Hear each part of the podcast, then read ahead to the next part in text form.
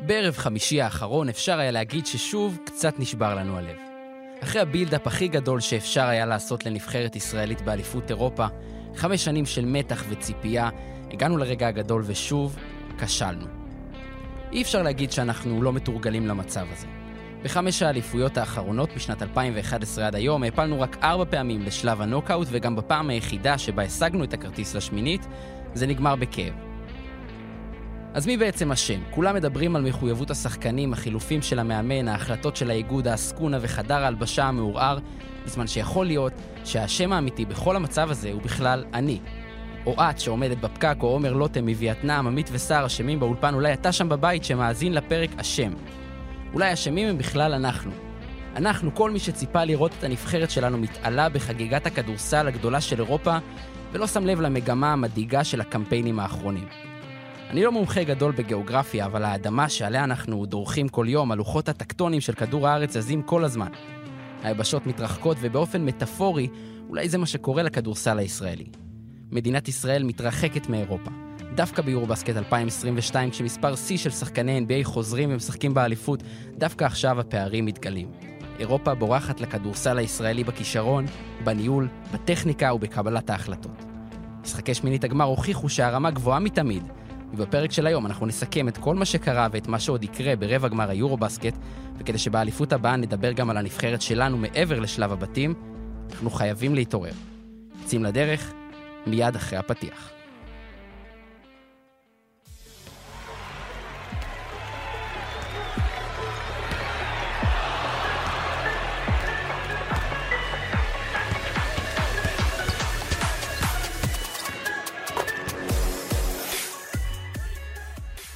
שלום חברים, ברוכים הבאים לעוד פרק של פודקאסט יורוסטפ. התגעגעתי לכם, איזה כיף שאתם פה ושאני כאן ושכולם כאן.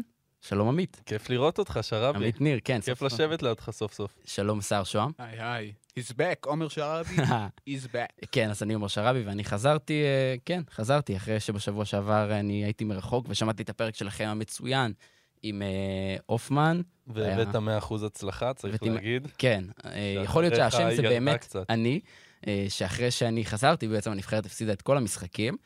אז חזרנו לכאן, תודה שאתם פה, תודה שאתם מאזינים לנו, ואנחנו עכשיו אה, עם פרק שהוא מאוד מאוד מיוחד. מצד אחד אנחנו ננסה לסכם את כל מה שקרה בקמפיין הישראלי, מצד שני, בסוף פודקאסט שרואה קדימה, אנחנו נדבר לקראת רבע הגמר, נסכם את שמינית הגמר היורו-בסקט, שוב, בלי נבחרת ישראל, אבל עם הרבה הרבה נבחרות מצוינות. אז אה, אם אתם רוצים להתחיל, נראה לי שנתחיל עם הנבחרת, זה מתבקש. כדאי, נראה לי התבשלנו עם זה כמה ימים. כן. עברו כמה ימים כבר, כן. אז הנבחרת הודחה בערב יום חמישי האחרון, אחרי הפסד אה, אה, לצ'כיה, אה, לננו גינסבורג.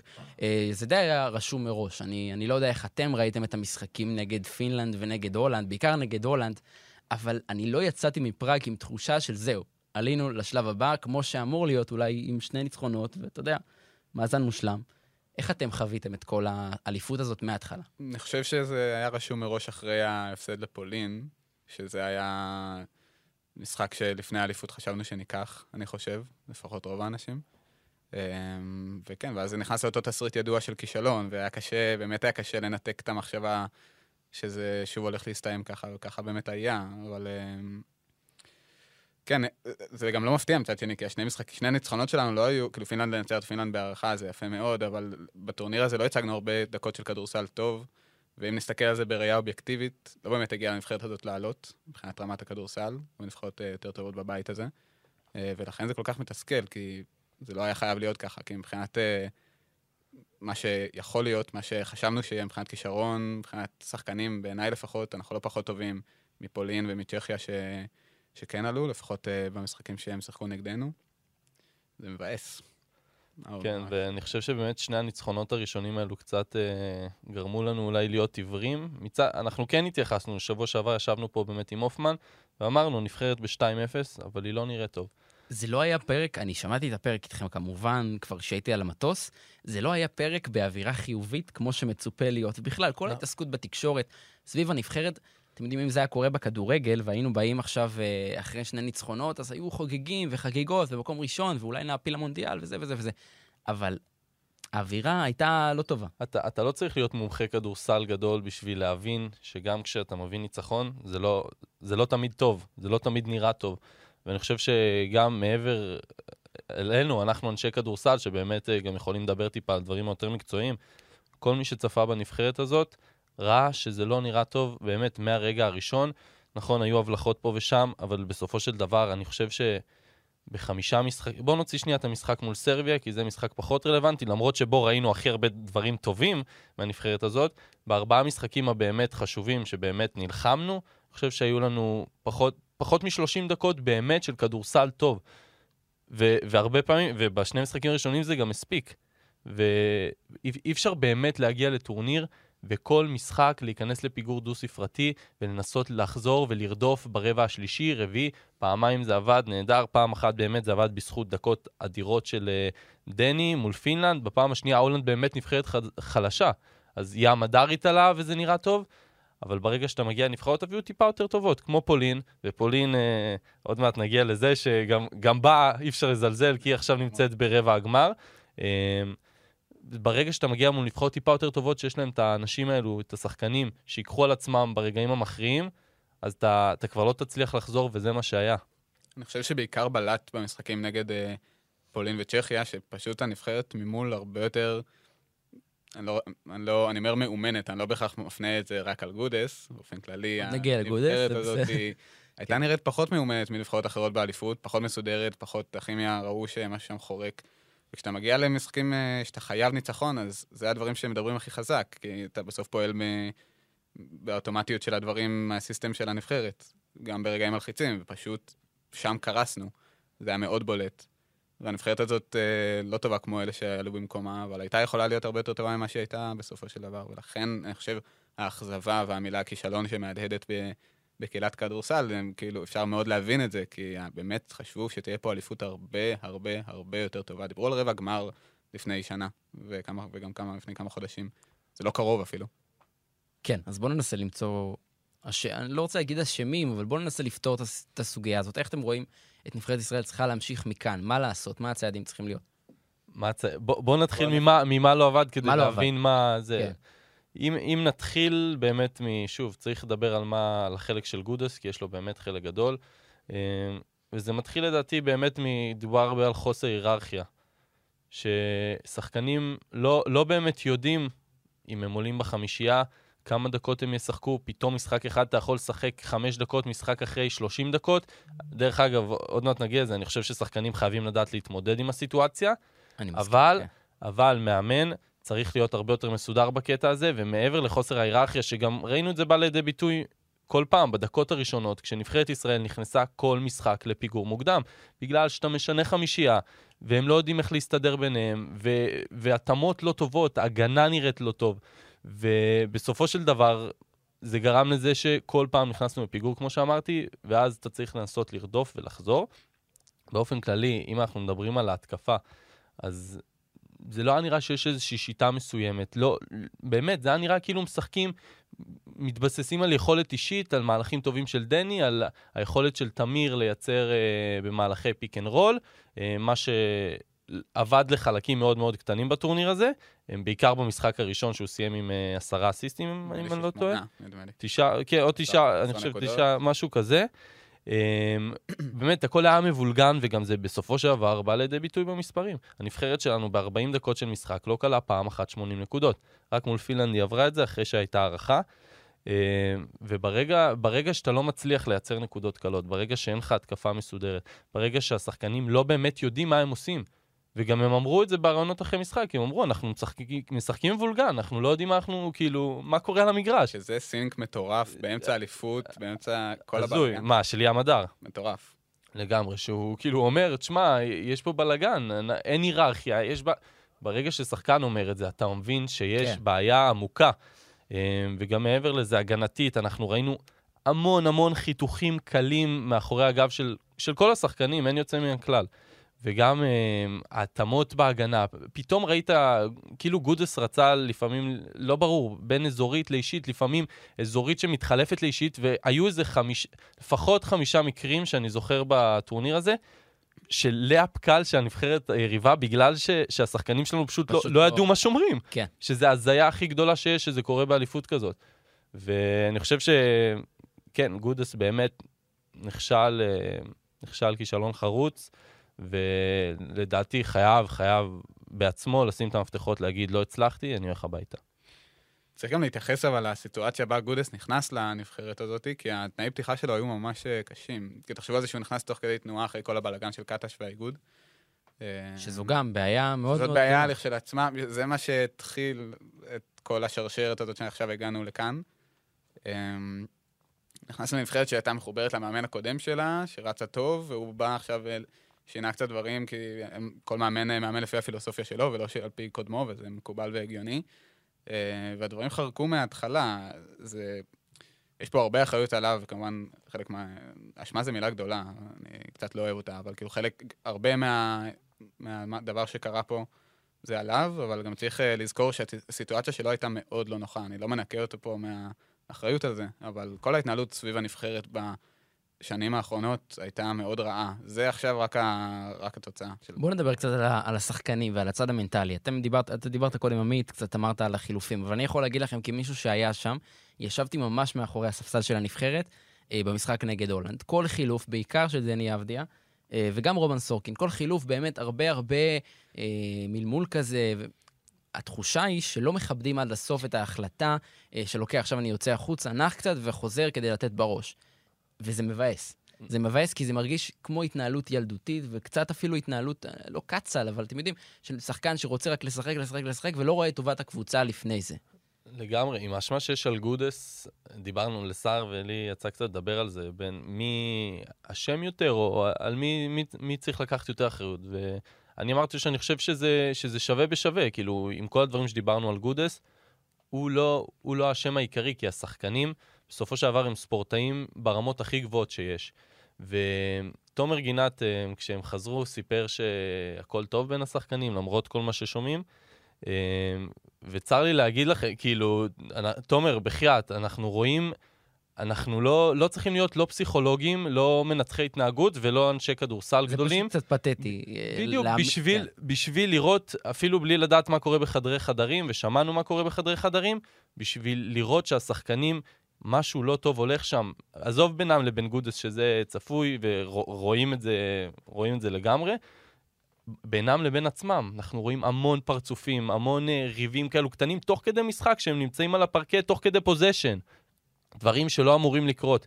וברגע ששחקנים לא מסוגלים לקחת, לשחק כקבוצה, אז הדברים האלו קורים, ואנחנו רואים עכשיו למשל נבחרות כמו איטליה או פולין, לא הנבחרות הכי מוכשרות, אבל ברגע שיש אמונה חזקה במאמן, אמונה חזקה אחד בשני, אפשר לעוף קדימה.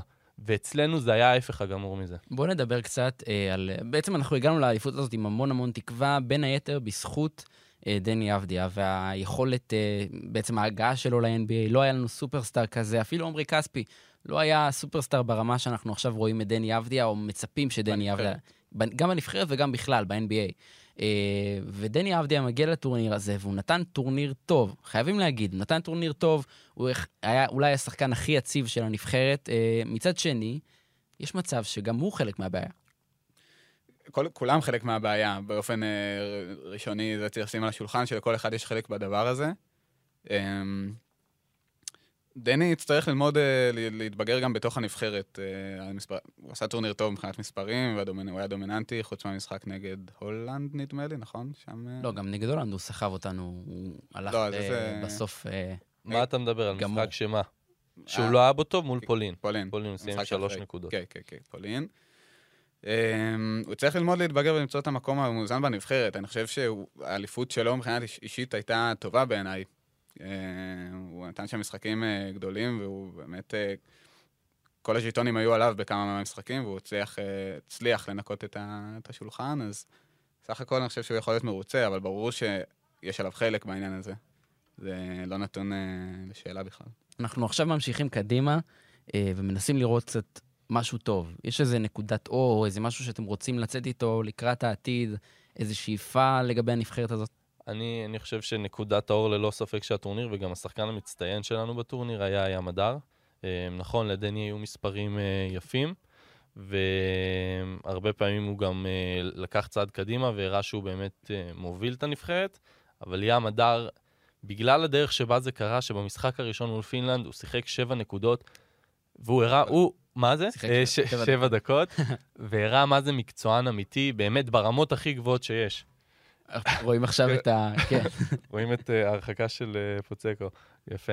אה, אז מה שקרה זה שבעצם ים הדר שיחק שבע דקות במשחק הראשון, ומהמשחק השני הוא עלה בטירוף ונתן מספרים באמת אדירים. רשמתי לעצמי את המספרים שהוא עשה בארבעה המשחקים האלו, בלי המשחק הראשון. הוא שיחק 27 דקות בממוצע, כלה 17 נקודות, ארבעה אסיסטים, אה, 52 אחוז מחוץ לקשת, בכל מקרה. עם שתיים וחצי שלשות בממוצע למשחק. באמת, 65 אחוז לשתיים. מספרים מדהימים, לחץ אדיר על הכדור. אנחנו ראינו אותו עושה בעיות לווסיליה מיציץ', זה לא, זה לא פשוט בכלל, הוא גרם לו לאיזה שני עיבודים ככה על, על אזור החצי. אמ, והוא הראה באמת ש, שהוא מסוגל לקחת על עצמו, מסוגל לייצר לעצמו, מסוגל לייצר לאחרים. אמ, שחקן הגנה טוב. אני, אני חושב שבאמת נקודת אור אדירה בטורניר הזו, והוא בטורניר יהיה הזה. השנה ביורוליג. והשנה הוא יהיה ביורוליג, שאני כן. מאוד מקווה שבאמת, אני בטוח שאוברדוביץ' ראה מה הוא עשה בקיץ הזה, ואני מאוד מקווה שהוא באמת אה, יזכה ל- להרבה קרדיט, כי באמת מגיע לו.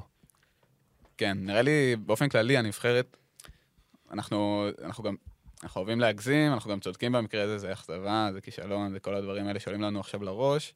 אבל צריך לזכור שחיים של נבחרת הם חיים ארוכים, בניגוד לקבוצה, שזה דבר כאילו מאוד מיידי, יש חילופים, אה, בין, שינויים בין עונות, יש זה. נבחרת זה דבר שהוא יותר תהליך מתמשך, והנבחרת אה, מצמיחה, הכדורסל הישראלי כן מצליח להצמיח פה בשנים האחרונות שחקנים טובים. אבל אה, השאלה, אם זה לא, אתה יודע, אם זה לא מתעתע אותנו קצת, האם אנחנו לא באמת מגיעים ועכשיו מצפים למשהו X ומקבלים Y בכל אליפות? יכול להיות שככה זה, יכול להיות שהאכזבות יצטברו, אבל מבחינת דור שחקנים שמגיע עכשיו, זה הולך ומשתפר. אה, ואנחנו צריכים, אה, צריכים לזכור את זה, שזה לא, זה לא מוריד מהאכזבה הנוכחית, אבל צריך לזכור שיהיה לנו הזדמנויות להגיע בצורה הרבה יותר טובה לאליפות, ולא, ולעשות איזה תיקון, כי באמת יש פה דור אה, מאוד מסקרן של שחקנים. שצריך להוכיח הרבה. נכון? בוא נעבור, אה, בוא נעבור הלאה. בוא ננסה עכשיו אה, לצאת מהבאסה של הנבחרת ולהתחבר לשמחה האיטלקית שהייתה אתמול, או לבאסה הסרבית. או לבאסה הסרבית. אז אה, בעצם ניקולה אה, יוקיץ' אה, הלך, הכוכב הזה הלך. מצד שני קיבלנו את המאמן האיטלקי ג'יאני מרקו פוצקו, שהוא הכוכב החדש של האליפות אה, מעכשיו. רץ בטוויטר החיבוק שלו עם יאניס, ובאמת. ענק. איזה מלך. אז מה היה שם אתמול? סרביה נגד איטליה. אמ, היה... איך תסכם מה שהיה שם? כן. סער ואני בשני המש... הימים של השמינית אה, עבדנו ביחד, אז כזה יצא לנו מדי פעם כזה לדבר קצת על מה שקורה, אבל לא לעומק. אנחנו נורא, אה, נראה לי, חיכינו להפתעה שתגיע ולא ידענו מאיפה, אבל אני לא אה, שזה יבוא משם. כן, אני, אני- אני גם אישית לא קיוויתי, כי באמת סרביה הייתה הפייבוריטית שלי, וראיתי אותה הולכת עד הסוף. כולם אוהבים. לגמרי. ו- לא אני. שניכם לא, על, על הנייר לפחות. ההימורים בצד, חבר'ה? כן.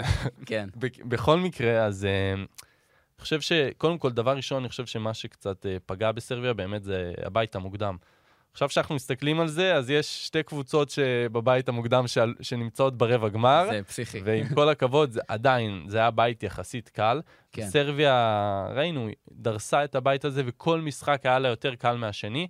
חוץ אה, מנגדנו, שזה בדיוק. גם נקודת אזהרה אז- לסרבים. זו הייתה סוג של נקודת אזהרה, אבל בגדול, הסרבים, מה הם עשו? הם פתחו את המשחק טוב, עלו ל-15-20 הפרש כל משחק, ומשם כבר טיילו.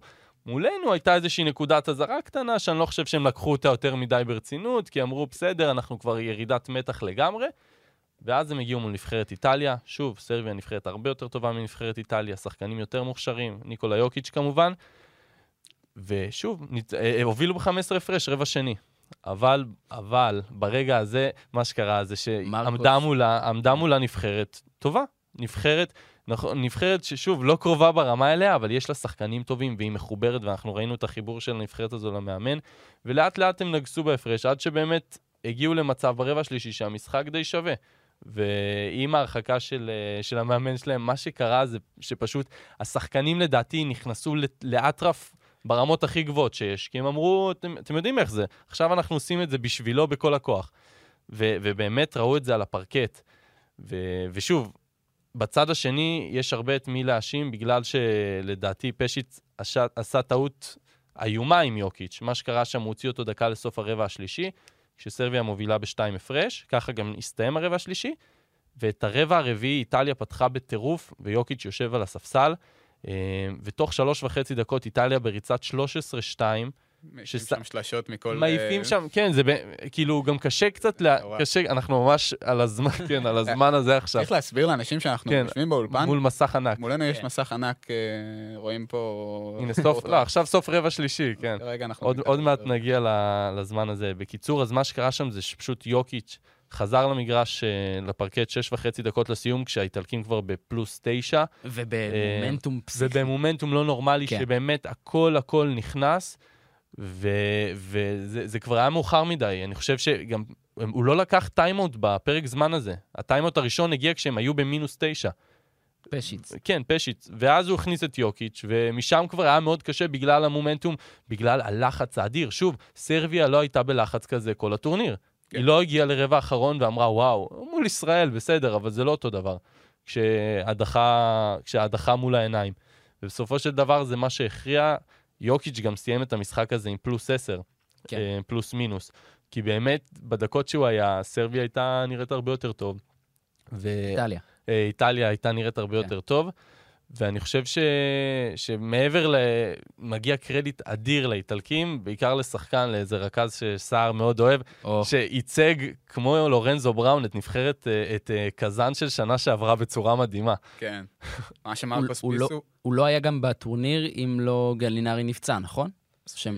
אה, לא, מה, הוא היה על הראש שלו? לא חושב. נראה לי אולי לא, אולי נשמע לי אני מוזר. מניח שהוא היה בסגל בכל מקרה, כי זה הרכז גם... אה, זה היה רק מחזק את הסיפור, זה היה נכון. זה היה... יפה. כן, ספיסו עד אתמול כלה אה, 19 נקודות ב-105 דקות של הטורניר. אתמול הוא כבר היה על 22, ב-32 דקות של המשחק. שש מתשע מחוץ הוא לקשר. עשה משחק מטורף, זה היה. המשחק הכי טוב שלו בנבחרת, במיוחד במעמד שכזה. אמ, וגם דיברנו על זה לפני הטורניר, על איטליה, שהיא חייבת כוח מהקו האחורי. ואם זה לא יהיה, הם לא יוכלו לעשות כלום. וזה הגיע, כאילו, הוא הגיע להם בערב מדהים, במשחק הכי חשוב שלה, נגד סרביה, נגד הפייבוריטית. אמ, וזה זה מדהים כמה משמעות יש לזה כשיש לך את עוד שחקן מהקו האחורי. אם, אם איטליה הייתה יכולה להיות לה תרומה כזאת באופן אה, יציב, אז גם היינו יכולים לדבר על אה, מעבר למה שקורה עכשיו. אבל הוא הגיע, וכל הנבחרת שם רצה בטירוף, והשלשות שהם תקעו שם זה באמת שלשות. מסרט אה, בנטפליקס. זה כאילו היה תסריט כל כך לא הגיוני, איך כל שלושה שם נכנסה, ופולנרה מעיף מקילומטר, וספיסו. ופונטקיו, כן. מטורף. פונטקיו זה בכלל, כן, אז... אה, הכוכב הכל- שלהם, כל. הטורניר, כן. הכל התחבר להם אתמול, בזמן שסרביה פשוט קרסה ברגעים האחרונים, וכששני דברים כאלה קורים, אז אה, נוצרות הפתעות, ולכן אנחנו כל כך אוהבים את הטורנירים האלה עם הנוקאוטים המותחים וההפתעות. ואתמול היה אחד המשחקים שייזכרו... הרבה הרבה. שנים, כן. טוב, אנחנו ציפינו להפתעה גם במשחק שעלה אחר כך, אה, גם מהזווית הישראלית, ננו גינסבורג עם צ'כיה, שתפסה לנו את המקום, אה, נגד יוון ויאניס אנטנטה קומפו, אז זה היה לא קל, אבל בסופו של דבר יאניס עובר לשלב הבא. סטורנסקי אמר אחרי המשחק, הוא התייחס כאילו ליאניס, הם אמרו, כן, פשוט החלטנו ל- לשים מולו חומה. הוא אמר ממש במילים האלה. אמ, ובאמת במשחק ראינו את בלווין ווסלי שם תוקעים את הצבע, כאילו הוא פתח עם שני, הוא שיחק עם שניהם, ושזה שני גופות אה, גדולים מאוד. כן, וגם פפאיאן, כאילו, הנוכחות של אה, כן, פפאיאניס נכון. קצת אה, עשתה רע ליוונים, נכון? לגמרי, ובמקביל דורסי, שהוא עם עוד משחק חלש מאחרי השני משחקים הראשונים. וגם יאניס, מחצית ראשונה לא טובה. נכון, ולכן יאניס באמת סיים מחצית השנה עם ארבע נקודות. הם, הם פשוט עצרו אותו, וכשזה מגיע מנבחרת כמו צ'כיה, שהיא אמנם מאוד מאומנת, אבל זאת לא הנבחרת הכי... שלא היית אומר, שם יאניס ייעצר, אז זה גם מרשים מאוד מבחינת גינסבורג, וגם מעלה סימני שאלה לגבי יוון, כי אם יאניס מתקשה עד כדי כך... המחצית השנייה שלו הייתה מדהימה, זה, זה לא... סיים עם 27 סיים עם בסוף. 27, הוא עדיין הגיע לממוצע שלו כמעט, והכל בסדר, אבל עצם זה שצ'כיה עצרה אותו למשך 20 דקות של משחק, זה דבר שאי אפשר להקל בו ראש. זה מאוד מעניין. אז אנחנו... נפ- זה כן. מעלה, זה מעלה שוב, כמו שהוא אומר, שאלות לגבי, בכלל, הכלייה של יוון, זה משהו שדיברנו עליו הרבה, וזה באמת מדהים לראות איך פשוט הולכים עשרה צעדים אחורה, ויאניס נמצא, כמו כל הקריירה שלו בערך, לבד על קשת השלוש. אה, במחצית השנייה גם הכדורים טיפה יותר נכנסו לו, הוא כבר כלה שתי שלשות במחצית השנייה, אה, וזה באמת הייתה הבעיה של אה, הצ'כים בסופו של דבר. וגם, אני חושב שדיברנו מההתחלה, דיברנו על זה ששלשות זה יהיה אחד האישויים העיקריים בנבחרת הזאת, ולמרות שדורסי לא היה, אז כששחקן כמו קלטיס קולע שלוש מחמש לשלוש בערב כזה, גם סלוקאס יהיה, נתן יהיה, אה, קשה, יהיה. קשה לנצח אותם. סלוקאס כן. כן, קלע אחד משתיים. לא יום מדהים מהשלוש, אבל עדיין הם סיימו עם 12 שלשות, וביום שיוון תסיים עם 12 שלשות, יהיה מאוד קשה לנצח אותם, מאוד. כן, ואנחנו לצערנו גם נפרדים מסטורנסקי, שנתן אתמול אה, איזה שורה סטטיסטית. שורה אה, סטטיסטית הזויה, שלוש נקודות ו-17 אסיסטים, שגם כמה האסיסטים אה, הגדולים של הטורניר שייכים לו וואו. אה, בדבר הזה. אז מי ששם אותו כמלך האסיסטים, יש עוד תקווה? אין דבר כזה, לאף אחד לא שם אותו אצלנו. נראה לי, חששו מהפציעה. כן. אה, טוב, בואו ננסה לסכם עכשיו את התצוגה של פינלנד וקרואטיה, שנגמרה גם. אתם יודעים, אתמול שלושה משחקים נגמרו ב-94-86, והרביעי ויוון. צ'כיה נגמר... ישבנו, ישבנו אתמול במשמרת ביוון צ'כיה, רק ש... ברגע שהבנו שהיוונים עולים וקצת נרגענו, 94-88. שיגמר, מטורף. הרסו לנו עם השלשה הזאת בסוף. זה יכול להיות. בקיצור, בואו ננסה לסכם את הניצחון של פינלנד בלי לדבר על השחקן המטורף. וואו. בלי לדבר. כן. מטורף. מה, על מה נדבר? טוב, אפשר לדבר על... אז בואו אה, נדבר עליו. על בואו נדבר. סאסו סאלין. ראוי. נדבר על, אה, על מרקנן, שנתן אתמול שורה סטטיסטית פסיכית. 43 נקודות, שבע- אה, תשעה ריבאונדים, שלושה אסיסטים ושלוש חטיפות. מדהים. מטורף. פינלנד עכשיו באופוריה מטורפת מהשיגעון הזה של מרקנן. הוא כבר ב-2017, אה, הוא לקח אותם לשמינית עם איזה 20 נקודות בממוצע למשחק, אז השנה הוא לוקח אותם לרבע, הוא עם 27 נקודות למשחק. הוא אחד השחקנים הכי טובים באליפות בפער אה, מטורף, מ, כאילו, יש את ה... אתם יודעים, דון צ'יצ'יאניס, והייתי אומר שהוא, כאילו, לפני כן. פונטקיו, לפני. הוא עושה משחקים מטורפים. אה, ועם הפינים, אני שמח בשבילו, כי זה... הם חמודים והם חמודים. אוהבים כדורסל. אני אמרתי לכם אחרי שחזרתי, הם באמת, ראינו אותם כל הזמן כזה מסתובבים בעיר, והם כאלה חמודים וצבעוניים ומפרגנים, והם לא שורקים בוז בהתקפות של נבחרת ישראל, הם מוחאים כפיים. ואז ההתקפה שלהם, אנחנו קצת, אנחנו 200-300 אנשים בעולם שורקים בוז, ואז הם שואלים אותנו, למה? כאילו, זה לא לא, יפה. זה לא יפה. צריך גם להגיד שפינלנד לא הייתה ברבע הגמר 55 שנים. נכון. אז מרקנן עכשיו, הוא פשוט חורט את השם שלו על כן. הספ... בספרי היסטוריה שם, זה מטורף, זה כאילו, אי אפשר להסביר את זה, את מה שהולך בפינלנד סביב מרקנן. זה נהיה כוכב שלא היה להם מעולם, וזה פשוט מדהים לראות את זה בהתהוות. ומה שיפה זה גם שאתה לא תגיד שהוא מכריח, הוא, לא, הוא גם לא כמו רוב הכוכבים הגדולים, שהוא כל הזמן עם הכדור ביד ומתחיל התקפות. באמת משחקים כדורסל שוטף, ובסוף הכדור מגיע אליו, והוא כבר עושה את שלו, והוא לוקח עושה את זה. באחוזים נהדרים, גם לשתיים, וואו. גם לשלוש. הוא באמת scorer על. כן. קצת, קצת, כתבתי את זה, קצת כואב לי שהוא עובר עכשיו לקבוצה ב-NBA ש... שהולכת ל tanking השנה, ליוטה. אה, נכון, הוא ופונטקיו, פונטנקינג.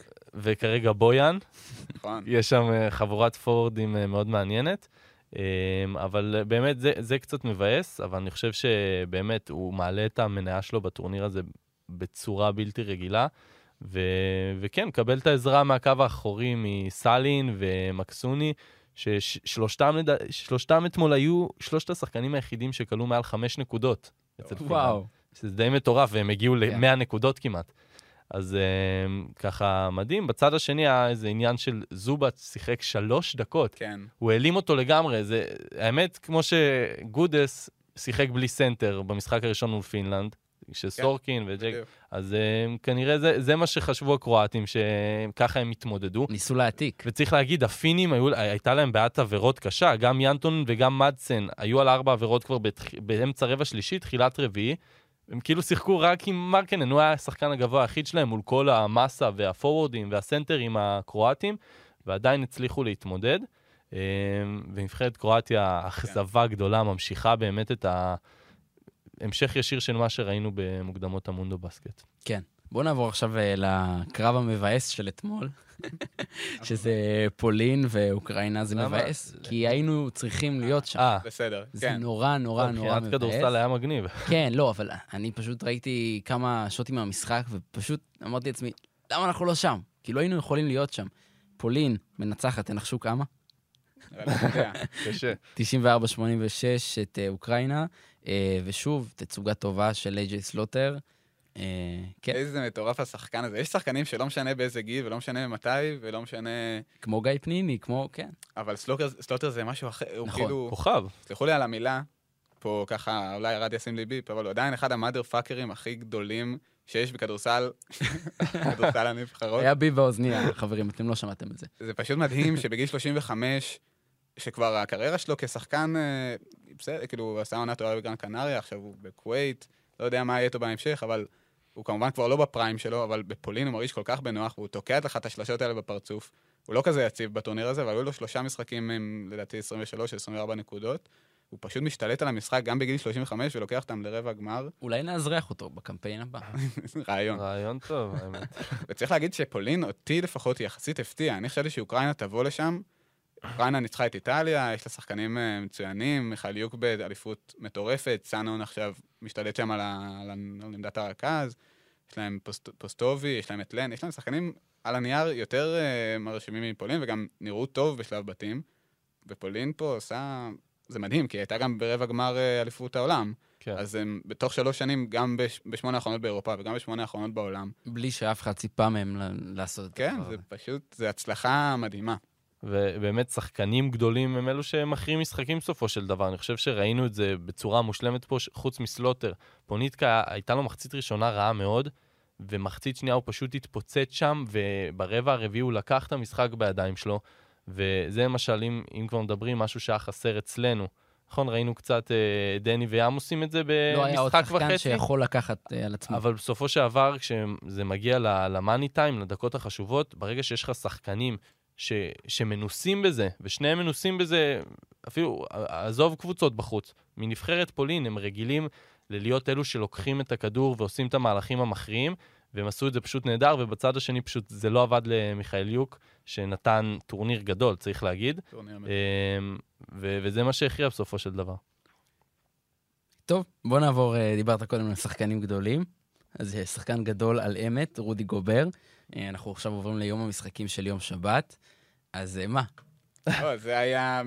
איזה צרפת משחק, טורקיה, מה- אבל- מהסיומות ההזויות שראיתי, באמת, אז אי אפשר בכלל לתאר מה שעברו שם. האוהדים. תחשבו על האוהדים שעברו את הדבר הזה. אז למי, אוקיי, למי שלא ראה את המשחק, ועדיין שומע את הפודקאסט הזה, עמית, בוא תנסה לתקצר לנו מה היה שם.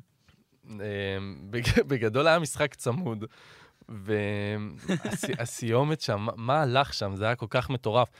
נגיע ממש לסוף, 12 שניות לסיום. צרפת חוזרת מארבע נקודות... אה, שנייה, צרפת עושה עבירה בלתי ספורטיבית, שאנחנו... זה בלתי נסבל, העבירות או, הבלתי כן, ספורטיביות צריך לדבר על הבלתי. ספורטיבי. כן, בוא- עוד נגיע לזה. איזה... כן. אוקיי, בקיצור, עבירה של אה, לואר קברות, עבירה בלתי ספורטיבית. אה, אוסמן הולך לקו העונשין 12 שניות לסיום, טורקיה מובילה בשתיים, שים את שניהם, שים אחד מהם גם יהיה טוב. גם כדור מהצד אחרי זה, כן? גם. אוסמן מחטיא את שתי הזריקות, אחרי זה מוציא כדור, כדור רע מאוד, עיבוד, וצרפת אה, בהתקפה הבאה, אה, פורניה מחטיא, אבל אה, גובר עם פוטבק אה, גדול, שובר את הטבעת ושולח את המשחק להערכה. טורקיה באמת, אחרי זה זה כבר המומנטום המשיך, אבל מה שקרה שם זה שטורקיה איבדה את המשחק הזה. אני חושב שכל מי שישב בבית אמר, זהו, נגמר, צרפת בחוץ. צרפת בחוץ, אבל בסופו של דבר, אה, גם אה, כדורגל משחקים 90 דקות ותוספת זמן, אז כדורסל אה, משחקים 40 דקות, ובאמת עד השנייה האחרונה אתה לא יכול לדעת מה יקרה. מטורף, זה באמת היה משחק. ו...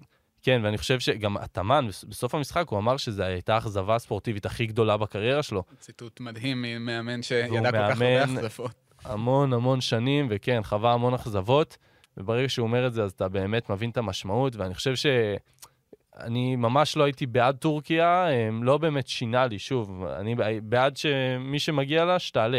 אבל צבט בלב לראות את הדבר הזה בסוף, כי באמת, הם, הם כבר היו רגל וחצי. וכששיין לארקין לא משחק, ושקורקמה זה היה במשחק לא משהו עד ממש לדקות הסיום. ואז הוא נתן... אוסמן היה כן. במשחק לא משהו. צריך אותם ששת טונצ'ר. נכון, שנגון היה במשחק שלא משהו. כל, הש... לא היה. כל הכוכבים שלהם, הוא שיחק כן 22 דקות ובאיזשהו שלב כבר לא חזר. והם שיחקו פשוט בלי כל הכוכבים, הכוכבים שלהם לא היו טובים, והם עדיין היו מרחק שנייה מלנצח צרפת.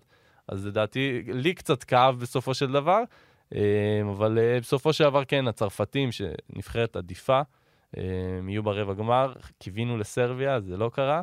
אה, מעניין מה היה. קורה אם המשחק הזה גם היה בידיעה שהם פוגשים את איטליה ולא פוגשים את סרביה. לא שמזלזלים באיטליה, אבל אתם יודעים, זה לא אותו דבר. כן. אה, אולי זה היה אפילו עוד יותר מבאס. התאמן? תארו לכם את זה.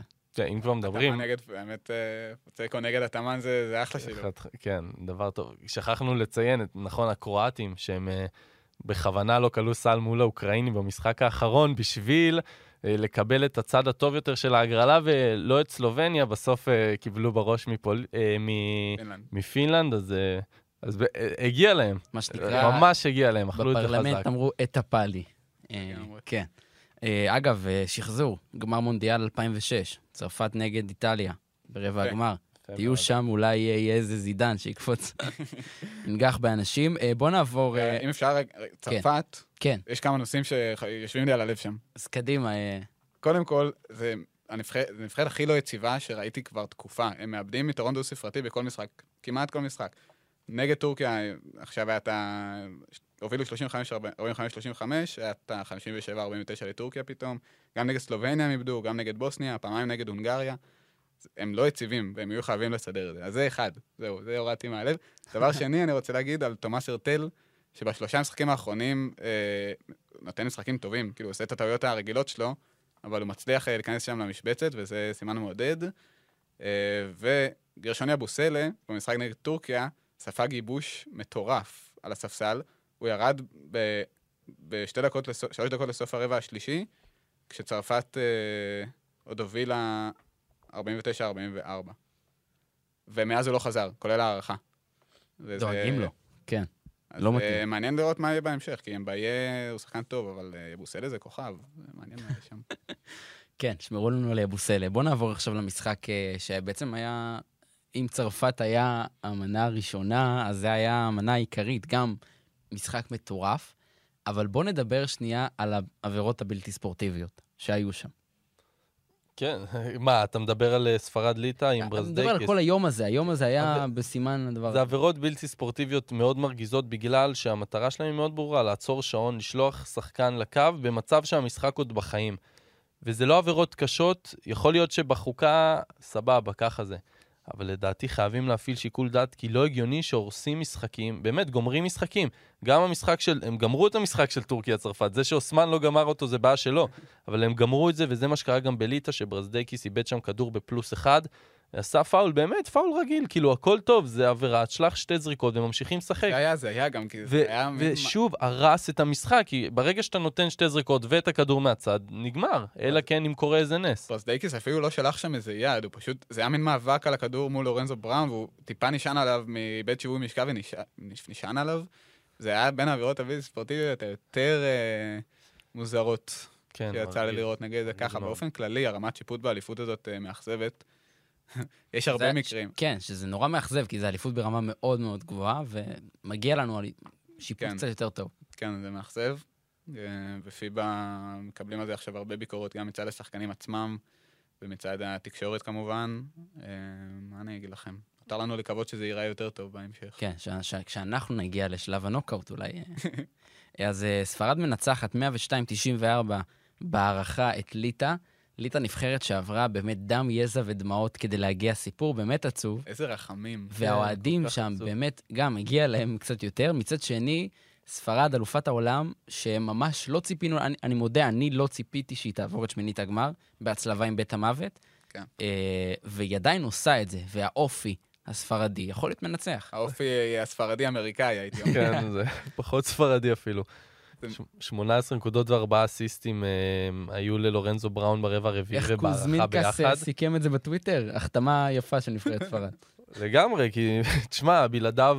אגב, החתמה יפה לא של איך מכבי, זה זה ייראו. הדבר היחיד שהם יכולים להתעודד מהסופש הזה. נכון, האמת, בשביל אה, כל אוהדי מכבי, ומי שמכבי חשובה לו, בהחלט טורניר מעודד. בטירוף. נאחל להם שיישאר בריא במשחק. כל- כן, שלא יחזור אה, עם הפציעה שהוא סוחב ופתאום יצטרך לנוח. באמת, טורניר נהדר הוא עושה, הוא עם 14 נקודות, 7 אסיסטים בממוצע, 40 אחוז לשלוש, שזה, דובר על זה הרבה אה, לפני הטורניר, לפני, סליחה, כשהוא חתם במכבי, אה, והוא באמת יציב מאוד גם מחוץ לקשת. ובאמת בר, ברבע הרביעי ובהערכה, בעיקר בהערכה, הוא כלה שם את ה-12 נקודות. לקח על עצמו בצורה מדהימה, באמת. להצהיר נגד שומרים טובים, כאילו ליטא נבחרת מצוינת, זה לא שהוא עשה את זה נגד איזה נבחרת, זה נגד ליטא, שליטא זו נבחרת גדולה, ליטא זו נבחרת שהרבה חשבו שתנצח את ספרד, כולל אותי. זה מדהים מה שהוא עשה שם. לא אותך, היא לא הייתה מנצחת אותך. כולל, לא, כולל אותי. אה, אה. כן, לגמרי. כולל אני באחד גם, על אחד, אני גם. לא מנצחת אותך בחיים. אין להם סיכוי. כן, אבל תכלס, אני כאילו צריך לדבר על הליטאים, כי באמת, זה אכזבה גדולה, כי זו נבחרת נהדרת, שחקנים מצוינים, והם הפסידו ארבעה משחקים בטורניר הזה, ארבעה משחקים לנבחרות גדולות. בכל המשחקים הגדולים האלו, זה היו משחקים כל כך צמודים, שהתוצאה הסופית הייתה פה שמונה הפרש לספרד, אז מן הסתם זה, זה לא באמת שיקף וזה לא משנה. אמ, אבל בכל המשחקים האלו, גם מול סלובניה, גם מול צרפת, גם מול גרמניה, הם היו במשחק באמת עד השנייה האחרונה, ו... ופה לדעתי מה ששוב, מה שהיה חסר, זה איזשהו גארד באמת שייקח את, על עצמו, כי סבוניס, עם כל הכבוד, דיברנו על הכוכב הגדול, הוא הכי פחות הרשים בנבחרת הליטאית מאכזב. בטורניר הזה, באמת, מאכזב. הוא, הכז- הוא היה המאכזב מספר אחת של, הטורנ... של אה, הנבחרת הליטאית. גם ישב על הספסל כל ה... בכל כן, החלק ה... אני- אני חושב שהיה חסר להם את הרכז הזה, את הגארד הזה שייקח על עצמו, כמו שדיברנו על סלוטר, ושחקנים שבאמת, הם, יש להם ביצים לעשות את הדברים האלו, אה, כי אוקובייטיס עדיין לא שם, וברזדייקיס ניסה לעשות את זה, בסוף, כאילו, הלך לו חצי כוח, וראינו ב- בסוף גם את האיבוד המאוד מבאס שהיה לו. שני, אה, אוקובייטיס, אם הכדור שלו נכנס, אה, הס- הסל הזה, השלשה. הזאת נכנסת, אז אנחנו עכשיו... אה, כן. גומרים את ספרד. זה יכול להיות, וואו. היינו מחמיאים לספרד, אבל זה היה יכול להיות כיף, כי זה היה יכול להיות סל כן. מדהים. ביוקובייטיס, איזה סיפור. אה, עושה רושם שאתה. קצת מאוכזב. אני רציתי שליטא תעלה, כי זאת נבחרת שמגיעה לה להיות בשלבים המתקדמים, ולספרד פחות נקשרתי סנטימנטלית, מה לעשות. אז אה, זרמתי עם ליטא, אבל הסיפור הספרדי הוא מדהים גם, אז אה, אז אני שמח. ספרד עכשיו מצטלבת עם פולין, נכון? עם, לא, עם- עם, עם- פינלנד, עם פינלנד קרואט, כן, כן. עם פינלנד. כן. אז פינלנד. אה, שזה גם, היא שיהיה יכולה פה עכשיו... משחק מעניין מאוד. יהיה פה משחק מצוין, אבל היא כל כך קרובה לעשות שוב חצי גמר, למרות זה שממש... מטורף, איך, למרות הכל, לא משנה מה, אם הם יגיעו לחצי גמר, זה... לא וואו. משנה מי תעלה פה, זה יהיה סיפור ענק. נכון. לא כן. משנה, פינלנד או, ספרד. בוא נעבור לעוד סיפור ענק. אולי הסיפור הענק של האליפות זו נבחרת גרמניה, שפתחה את אה, בית המוות ובעצם ניצחה את כל המשחקים למעט ההפסד נגד סלובניה.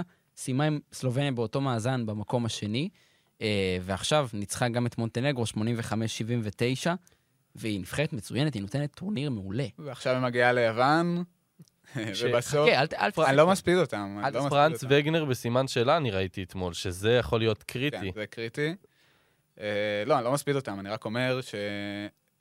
עכשיו הם מגיעים ליוון, וכל זה עלול להסתיים ברבע גמר בזמן שבאמת הייתה להם, כאילו, עם קצת יותר מזל בהצטלבות, אומנם קיבלו את מונטנגרו, שזה בין הנבחרות הכי קלות בשמינית, אבל אם הם היו קצת במקום אחר בעץ, היו יכולים ממש לדבר על חצי גמר. אה, זה גם אולי יקרה, אבל יוון נגדך היא תמיד תהיה פייבוריטית, אז אה, זה עלול גם להסתיים. מה שגרמניה עושים פה הוא באמת מדהים. אותי, אני זוכר, דיברנו על זה בפרק שלפני האליפות, אה, ואני לא ציפיתי שהם יהיו עד כדי כך דומיננטים פשוט, בבית המוות. זה מה שהיה באמת מפתיע. הפתיע אותי כמה הם היו טובים מול נבחרות מצוינות. אה, ולא סתם בבית אה, ככה סתם, אז באמת יש שם הרבה דברים מעניינים, וזה יהיה מעניין לראות את המשחק נגד יוון, זה משחק אש. אני חושב שכל המשחקים יהיו פשוט, אתה כבר לא יודע למה לצפות, זה כן. יהיה מעניין. אה, המשחק האחרון, רגע, אתה רוצה עוד מילה על גרמניה? שוב, יש להם רוטציה באמת כיפית לצפייה, ואני חושב ששלושה שחקנים שבאמת מעל כולם באליפות הזו, שהשניים הצפויים זה כמובן שרודר, כרגיל, ווגנר, שאמרנו, דיברנו על זה, ציפינו שאחרי העונה האדירה ב-NBA הוא יבוא וישלוט, והשחקן השלישי זה מאודולו, שבאמת עולה מהספסל.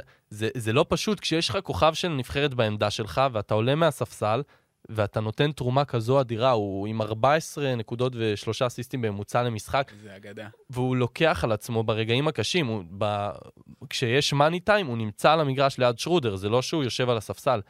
והוא באמת עוד, עוד רכז שכל כך כיף לראות, אה, שאנחנו גם נראה אותו הרבה השנה שוב, גם בגלל שהוא עם צמד הישראלים שלנו ביורוליג. ימשיך רק ללמוד ממנו לג- ולחכות אפילו. לגמרי, לגמרי. אז uh, נבחרת גרמניה כיפית מאוד מול יוון, שוב, יהיה, יהיה מאוד קשה. מאוד קשה. בואו נדבר על עוד נבחרת כיפית במיוחד, וזו נבחרת סלובניה, שגברה על בלגיה 88-72, ועולה לרבע הגמר לוקה דונצ'יץ' עם עוד משחק לפנתיאון. בלגיה הייתה, אפילו אפשר להגיד, הייתה בעניינים, ואז פשוט לקח על עצמו ברבע האחרון, הוא החליט לקחת את המשחק על עצמו, וישבנו פה כולנו, ופשוט ראינו שדי, זה לא, זה לא הולך להיגמר בניצחון של בלגיה איכשהו. כן, זה... אני חושב שאנחנו הרבה פעמים, יש את השאלה הזאת כשאתה משחק מול כוכב.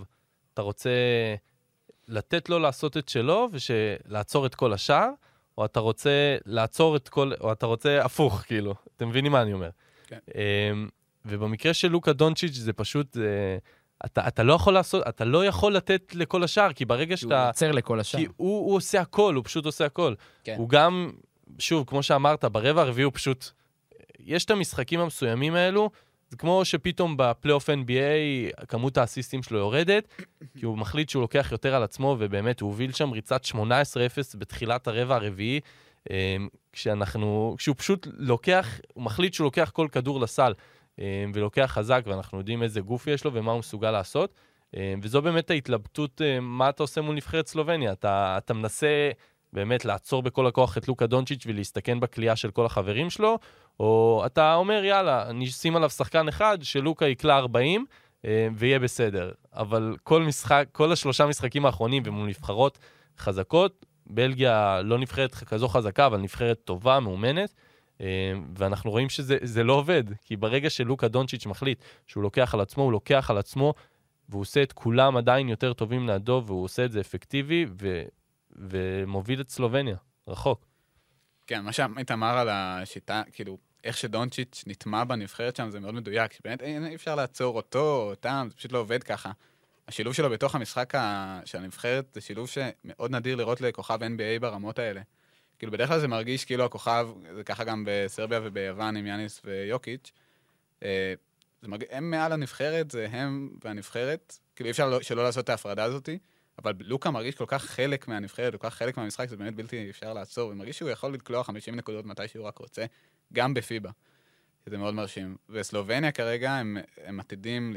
אם, לא, אם צרפת תעבור... יש להם ארבעה ימי מנוחה. יש להם ארבעה ימי זה מנוחה, משמעותי. והם פוגשים את פולין, שזה משחק, מאוד משמעותי. זה היריבה הכי נוחה ברבע הגמר. אה, ואחרי זה, הם, הם יפגשו את איטליה או צרפת. אז החצי גמר שם יהיה מטורף. ובזמן הזה יאניס ינסה להתקדם לגמר אה, בחצי השני. כן. ואז לא תהיה הפסקה יותר ארוכה. ליאניס. כן. אוקיי. אז, אה, אז כן, הטורניר הזה עוד יכול לקבל הרבה תפניות. לא, השמינית לימדה אותנו שאין לנו מושג באמת מה אנחנו הולכים לקבל. כבר לפני מושג. ידענו שאין לנו מושג. תארו לכם לא- גמר אבל דונטיץ' יאניס, איזה קלאסיקה. קלאסיקה, אבל אני לא חושב שזה יהיה. יש לי תחושה שיהיה... מה? או, צרפת? יש מצב. כן, כי יש... לא יודע, אני לא, מרג... צר- לא מרגיש לי שזה הסוף של ההפתעות בטורניר. תשמע, אם צרפת מנצחת את איטליה עכשיו פתאום, אה, ומגיעה ל- לסלובניה, היא מגיעה במומנטום טוב וקצת שכחו מה- מהבלאגנים. סלובניה כבר הצליחו כמעט, הם היו שם, כאילו, לאורך כן. כל המשחק, אה, אז כן, זה יכול לקרות. ולהזכירכם, בקיץ הקודם ראינו את הקרב הזה בחצי גמר. אז יכול להיות שנראה את זה נכון. שוב. וזה אה, נגמר עם צרפת. וזה נגמר בהכי דרמטי שיש. מי קיבל שם בסוף את הגג? פרפליץ'? לא, אה... או צ'נצ'ר? אחד משניהם קיבל שם את הגג בסוף, כן. והאמת, אני רוצה שחזור של מפורניה, הדבר, כן. של השחזור של הדבר הזה לגמרי. טוב, בוא ננסה לנבא קצת מה הולך לקרות, אה, ככה לקראת סוף הפרק. רבע גמר היורו-בסקט, המשחק איך הוא הראשון. שוב מסבך אותי. איך הוא אוהב. אני רוצה תשובות. טוב, אחרי שאיבדתי את סרביה, אני חייב להמר מחדש. אתה, עזוב, אתה שרוף. אתה לא צריך להמר היום. יאללה. ספרד נגד פינלנד, מחר, בשעה שש ורבע.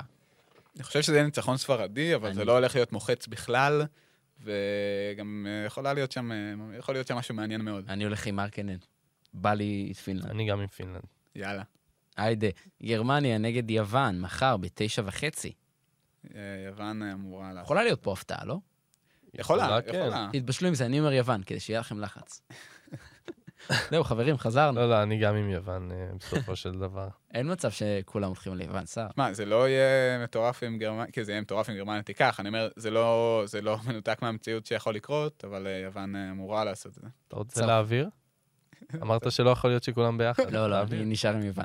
אה, צרפת נגד איטליה, יום רביעי, שעה שש ורבע. חתיכת אה, משחק. אני חושב שצרפת צרפת, תיקח. כן. מה, אתה לא יכול להיות שכולם... הנה, צרפת. יפה. וכולם כולם צרפת. וסלובניה נגד פולין, המשחק שיסגור ביום רביעי בערב, תשע. וחצי, יסגור את ה... בתור פולני. אני ממש לא פולני, ואני חייב להגיד לך. שסלובניה תעבור פה. החלטה נועזת, כן, כן. אתה- אמיץ. אחי. אני- אני אני חושב היום- ש... כן, מי שיאמר פולין ופולין תצא יעשה אלפיות, אבל אה, כן, סלובניה זה לא אמור להיות פה שום סנסציה. קל כמו להמר על פריז נגד אה, מכבי חיפה. או פריז נגד מכבי תל אביב בסל אתמול. או-אה.